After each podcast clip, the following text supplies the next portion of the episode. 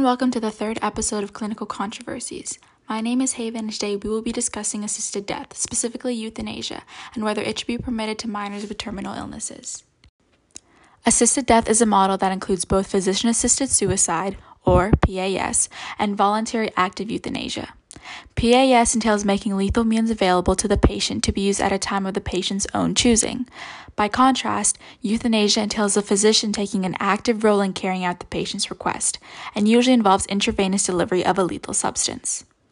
Several states have legalized physician assisted suicide for adults. However, assisted suicide for minors and euthanasia remain illegal. Growing concerns over whether euthanasia is ethical have begun to be prominent after a recent surge of debate concerning euthanasia after a New York Court of Appeals case, Myers v. Schneiderman, in 2017, which ruled that individuals do not have the constitutional right to undergo euthanasia.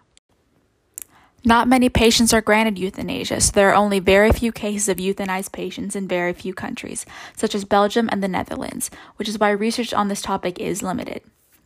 Even though the debate over assisted death only directly affects a small percentage of minors in the US, since only a small percentage have terminal illnesses, those with six months or less left to live, it largely indirectly affects the lives of their families and their physicians, as well as a debate on whether or not it is ethical, which would then lead to other debates about more controversial medical topics.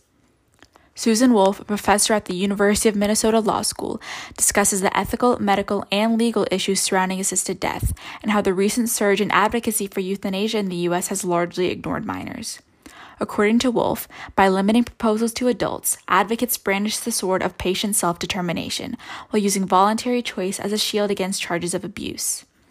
Wolf's point is that when minors are not considered into this debate, they will be facing a dilemma in whether or not they will have the self determination to cause death upon themselves, which would then have further implications than not addressing pediatric concern at all.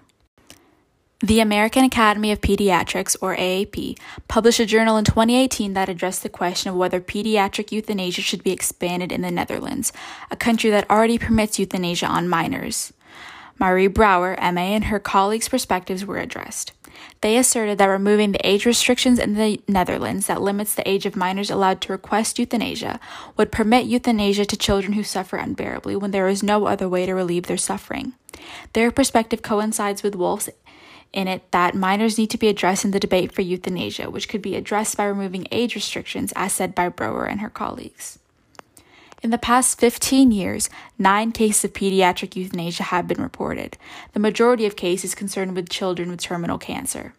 All cases were assessed by a multidisciplinary review committee and considered appropriate. None of these cases had been children under 12 years of age. Thus, Wolf's Journal article supports the concept that most minors are not fully included in the debate. These cases are not related to the US, nonetheless, it shows how even minors in countries that have euthanized that have legalized euthanasia have only been partially addressed. An alternate view on the euthanasia debate is that euthanasia is not ethical, and therefore minors would not and should not be addressed in the debate. In a published rebuke of the American Academy of Neurology's 2018 decision to rescind its opposition to euthanasia, a group of neurologists led by Dr. Joseph Masdeu of the Houston Methodist Neurological Institute warned that euthanasia is subject to many potential abuses. Masdeu and his colleagues argue that the practice of assisted death is contrary to the interests of patients, their families, and the sound ethical practice of medicine. A journal article written in 2017, Katrina Hedberg, MD, MPH, PhD, addresses Oregon's Death with Dignity Act that was legalized 22 years ago, the first state to do so.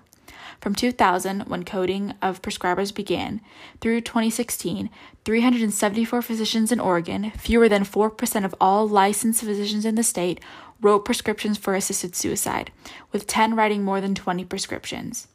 This shows that PAS seems to cluster around a small group of physicians, either because these physicians are more likely to suggest the practice of PAS or because patients requesting PAS are referred to them. If these physicians initiate the recommendation for PAS to their patients, then these physicians become the main drivers of PAS, regardless of their patients' acquiescence. If this is true for PAS, then the similar implications apply to euthanasia as well. As a reminder, PAS stands for Physician Assisted Suicide. Dr. Christopher Kaczor, a professor of philosophy at Loyola Marymount University, shares the same perspective as Masdeu and his colleagues in his contribution to the AAP's journal article that euthanizing patients undermines the practice of palliative care. Gaxford and Masdeu both claim that relief cannot be undertaken by the simple act of euthanasia, and that euthanasia opens door for physician abuses like undermining palliative and psychological care. A 2019 data summary taken by the Oregon Health Authority Public Health Division supports these claims. In 2018, as in previous years, the three most frequently reported end of life concerns motivating assisted death in Oregon were loss of autonomy, 92%, decreasing ability to participate in activities that made life enjoyable, 91%, and loss of dignity, 67%. Decreasing ability to participate in activities was the second highest motivation for patients requesting assisted death.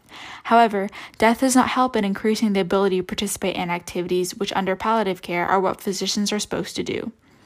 Loss of dignity as well could be treated psychologically, yet only 2 out of 249 patients receiving prescriptions for assisted death were referred for psychiatric or psychological or psychological evaluation.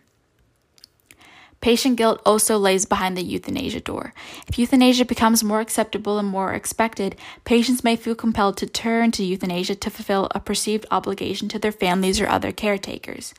Minors feeling that burden would then alter their psychological state more than adults because the frontal cortex, the area of the brain that controls reasoning and helps us think before we act, is still maturing well into adulthood. This is why minors, especially teenagers, behave in an impulsive way.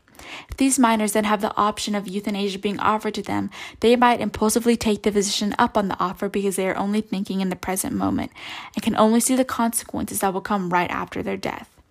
To most minors, these consequences might not only be that they will stop feeling pain, which will then allow them for, to stop having to cause their family any more pain, relieving the burden they believe they are in. Since most of the time this burden is mental and not physical, euthanasia could easily expand to cater to the cognitively disabled.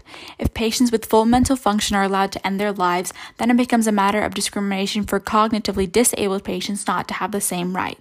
This phenomenon is evident in the Netherlands, where doctors hastening death on the basis of either mental health disorders or dementia rose more than an eightfold from 2010 to 2016.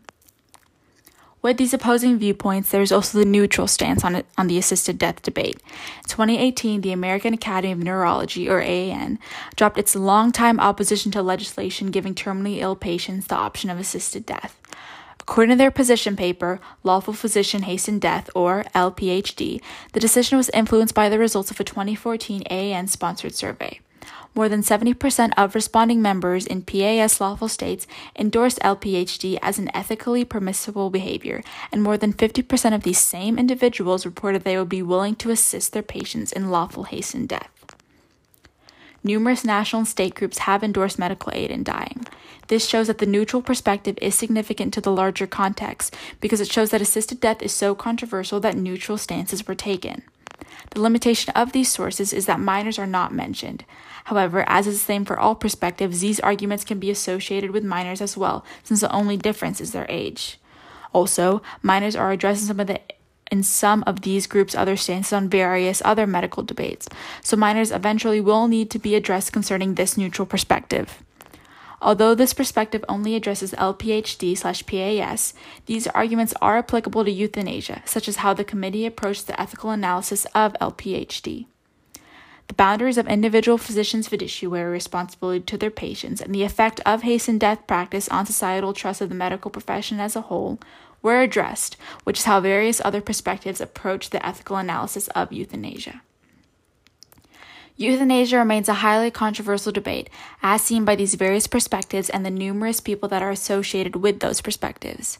Given this controversy, and in order to, for the debate for euthanasia to reach a conclusion, minors do need to be addressed.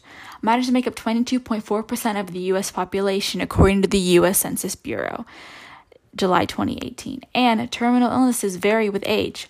Therefore, if euthanasia is permitted only for adult patients with terminal illnesses, the issue of which terminal illnesses must also be brought up. Ignoring the debate on euthanasia on minors also ignores the difficulty of confining any right to these practices to adults, since rights of termination of treatment and abortion have already been extended, and assisted death are routes to these practices already extended to minors. Thank you for tuning in and come back next week where I will be talking about phage therapy.